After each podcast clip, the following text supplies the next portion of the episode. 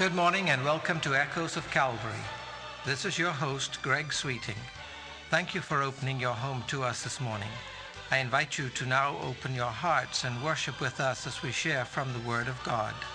Stay with us as we share comments and illustrations with a spiritual application, present special music to call us to worship, and in a few minutes, Pastor Alan Lee will come to share insights from Scripture and explain how to apply God's Word that we might grow to be complete in Christ.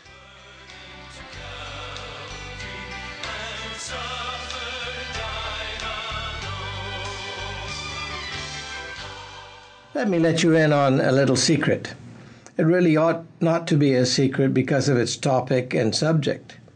For some reason, known only to the Lord, my heart has been stirred in recent days with thoughts regarding the Holy Spirit and His work with us.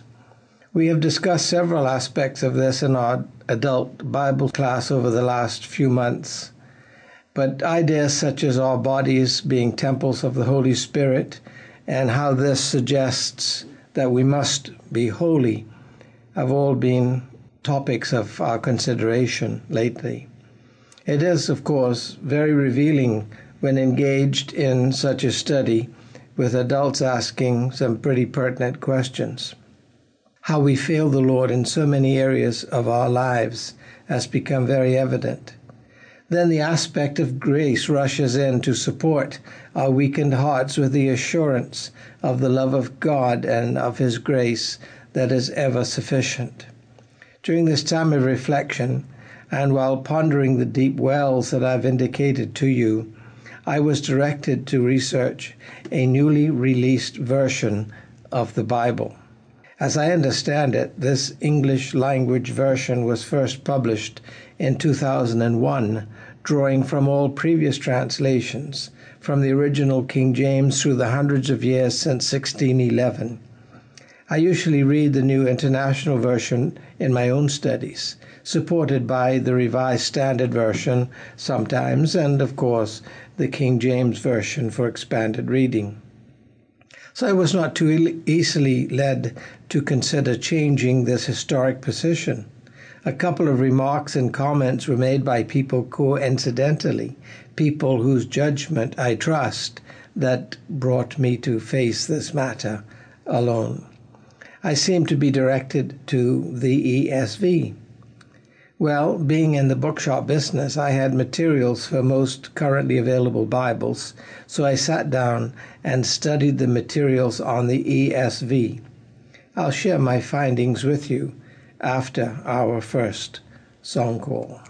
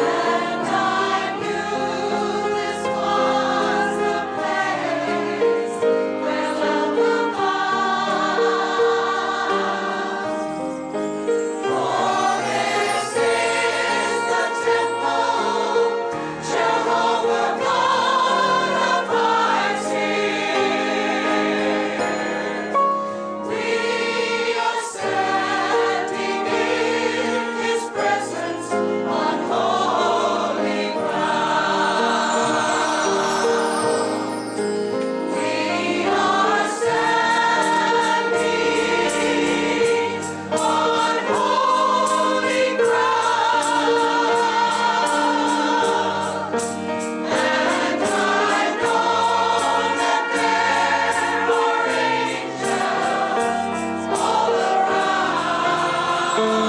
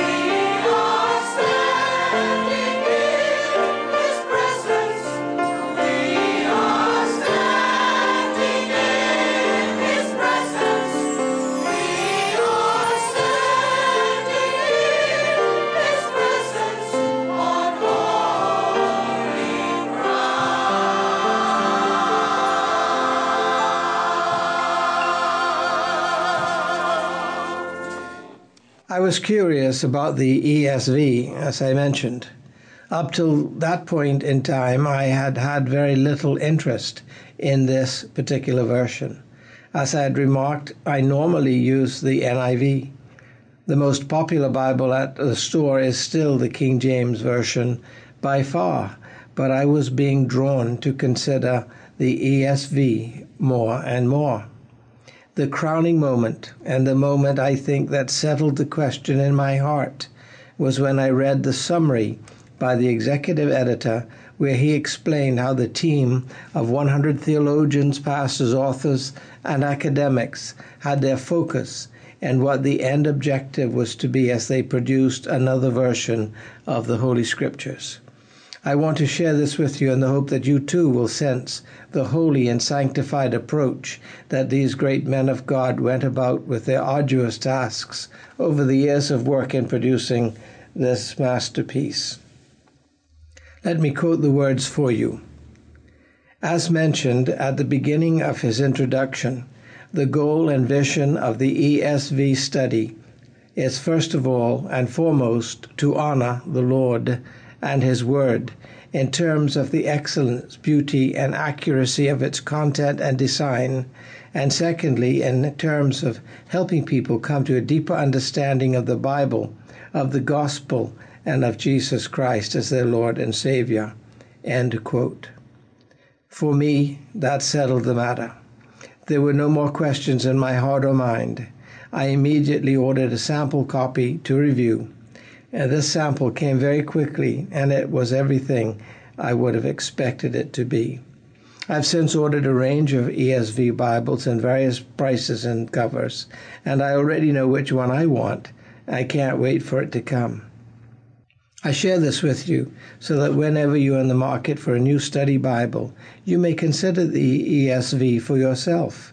Best of all, it is terrific to be able to hold in our hands the Word of God and it is even more wonderful to know that the God of the universe speaks to us through His Word, doesn't He?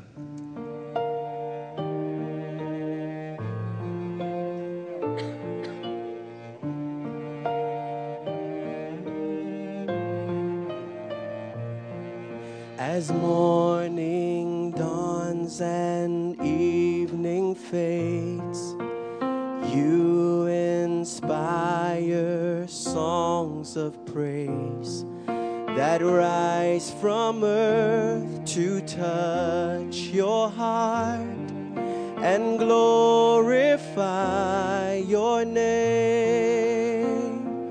Your name is a strong and mighty tower. Your name is a shelter like no other. Your name, let the nation sing it louder. Cause nothing has the power to save but your name.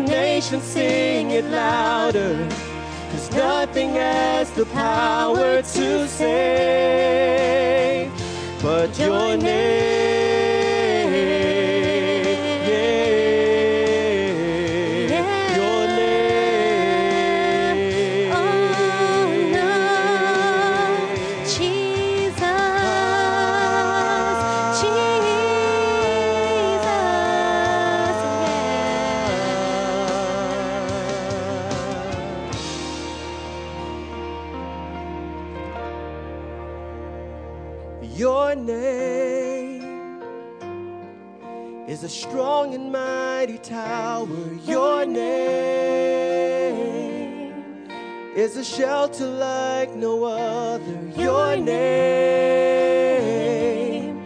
Let the nations sing it louder. Cause nothing has the power to save but your name is a strong and mighty tower. Your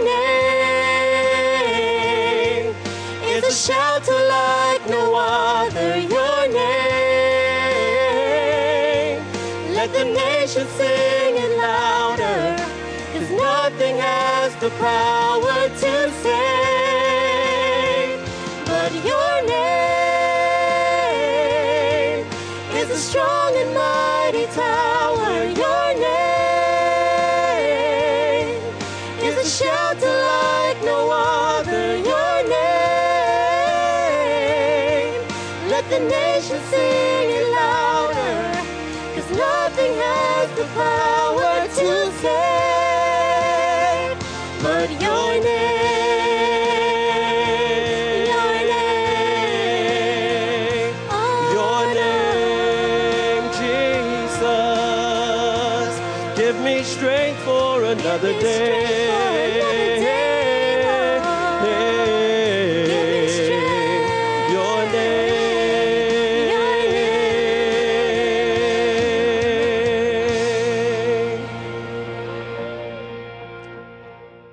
now, with his message for today, here is our pastor, Alan Lee. Greetings in the name of our Lord Jesus Christ. It's a joy to be able to study the Word of God together once again with you. And today we begin a short series of biblical studies on the mysteries of the Bible. And we want to begin with the mystery of the kingdom of heaven. First, let's define the term mystery as used in Scripture.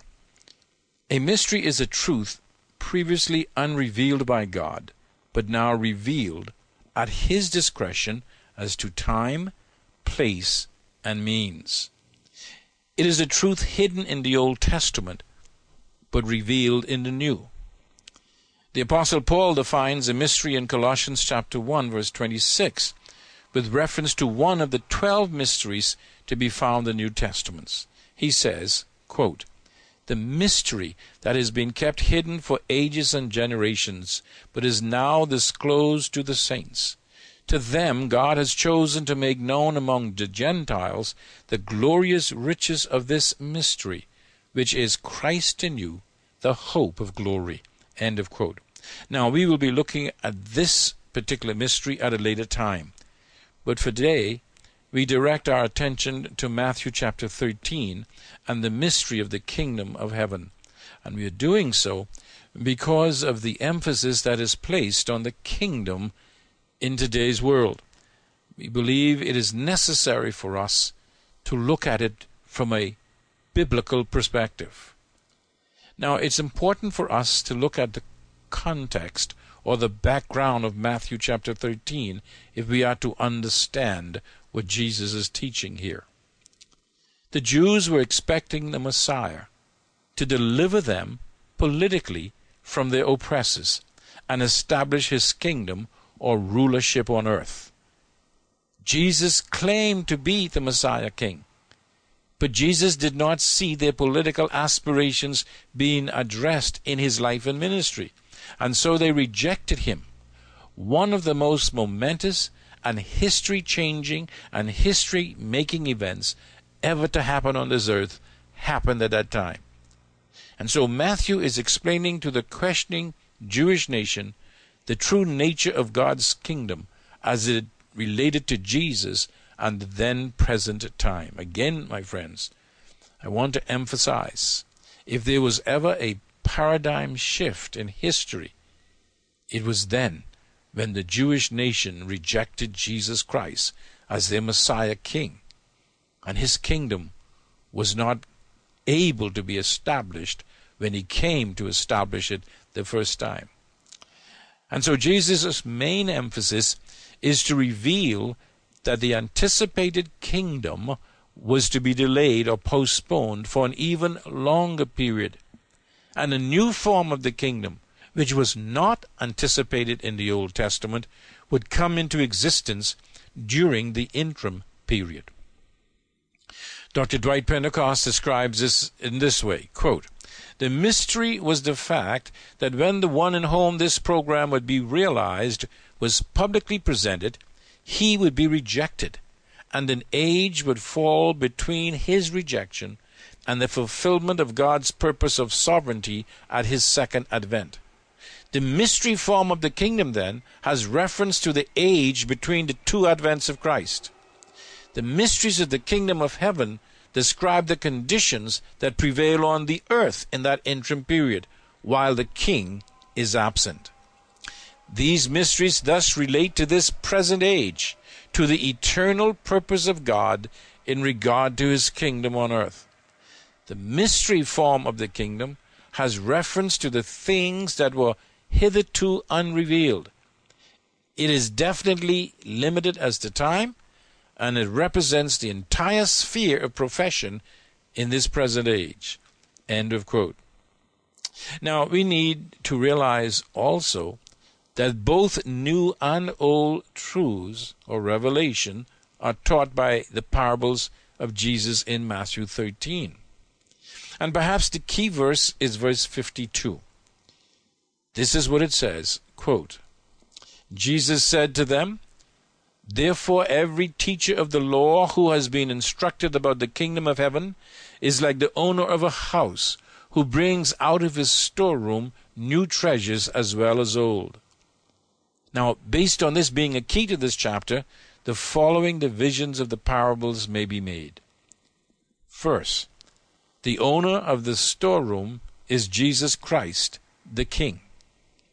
The storeroom itself is the Word of God. Thirdly, the new treasures are revealed in the first four parables of the chapter. First, we have the parable of the seed and the soils. This parable describes the proclamation of the kingdom. Then we have the parable of the wheat and the tares. This describes the false imitation that take place in the kingdom. The third parable, the mustard tree, describes the wide visible extension of the kingdom. The fourth parable, that of the leaven in the meal, describes the invisible inner extension of the kingdom. These four parables present the new truths that Jesus is teaching concerning this mystery kingdom. The old treasures are described in the final three parables. The parable of the treasure represent the subjects of the true kingdom. Verse 44. The parable of the pearl represents the voluntary sacrificial death of Jesus Christ for his subjects. Verses 45 and 46. And the final parable, the seventh, that of the dragnet, describes the judgment of the nations at the end of the tribulation period. That parable is found in verses 47 through 50 of Matthew 13. Now, I want you to note here there was no mystery in the Old Testament that God would establish an earthly kingdom. In fact, this was the subject of numerous prophecies. However, it was a mystery, something hidden, that there would be a period of time between the presentation of the king and Israel's acceptance of him as such, so that the kingdom could be established. The Old Testament predicted the rejection of the Messiah king, but it did not predict the postponement of that kingdom. This interim period, brought about by this rejection, includes the church age and the tribulation and ends with the return of Jesus Christ and Israel's official acceptance of his king. It is at that time that he will usher in the millennium, God's kingdom on earth. And it is important to note that this has special and specific reference to the Jewish people, not the Church of Jesus Christ. But now, when we get into verses 10 through 17 of Matthew chapter 13, we have Jesus explaining his reasons for speaking in parables.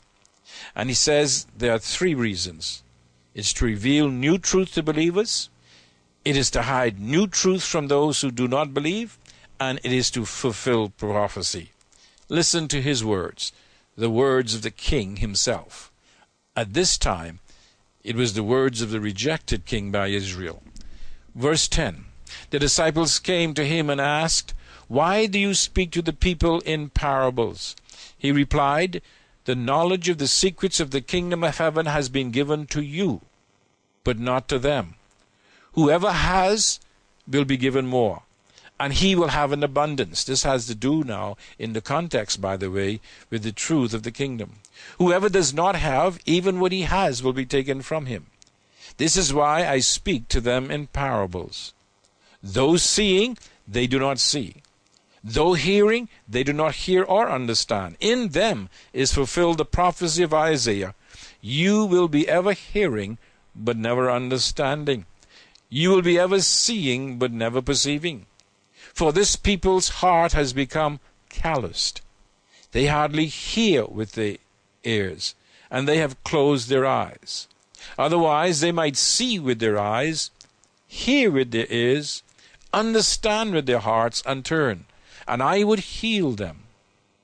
But blessed are your eyes, because they see, and your ears, because they hear. For I tell you the truth.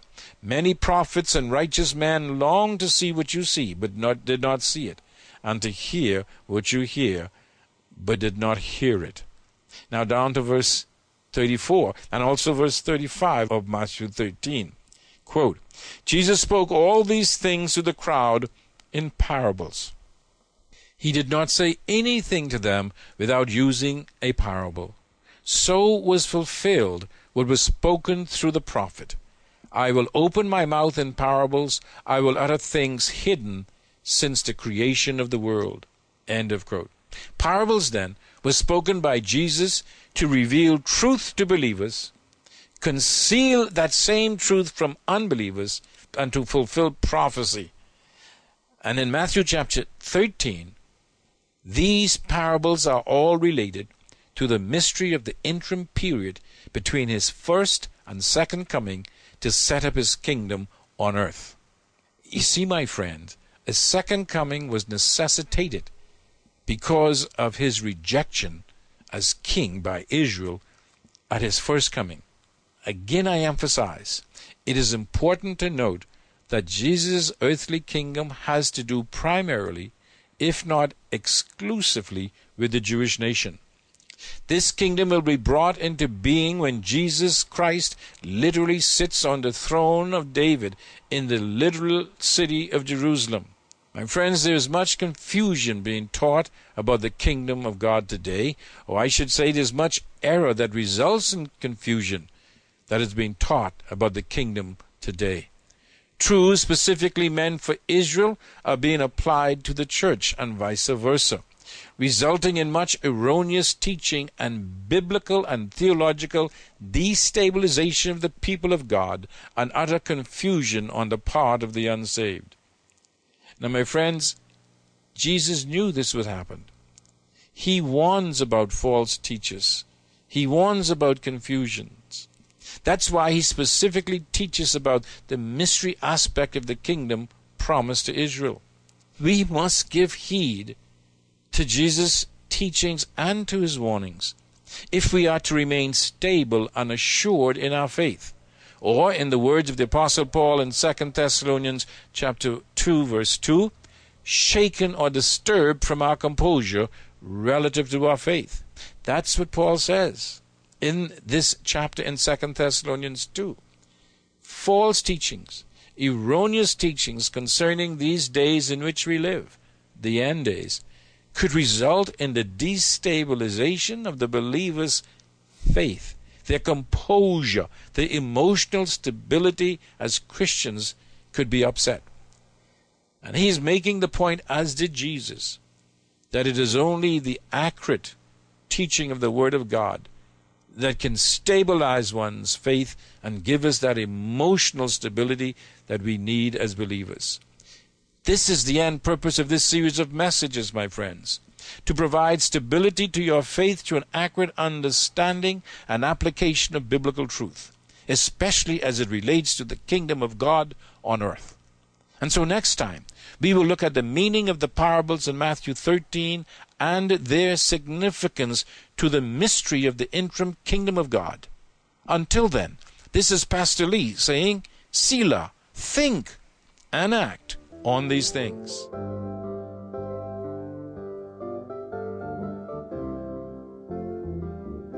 It happen in a moment, in the twinkling of an eye.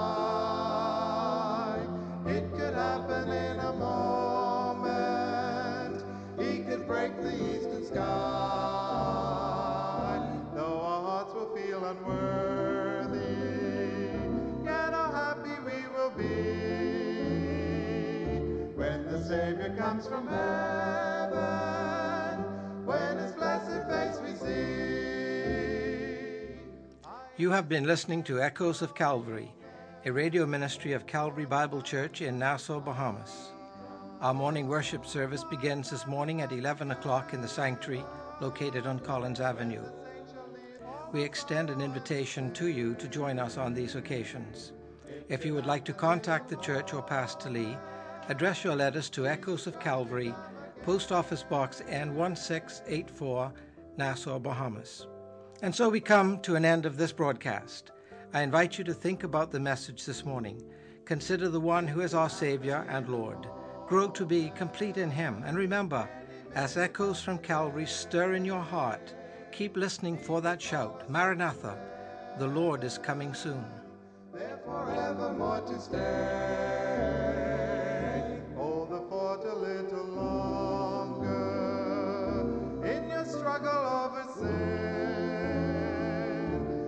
The great commander's promise.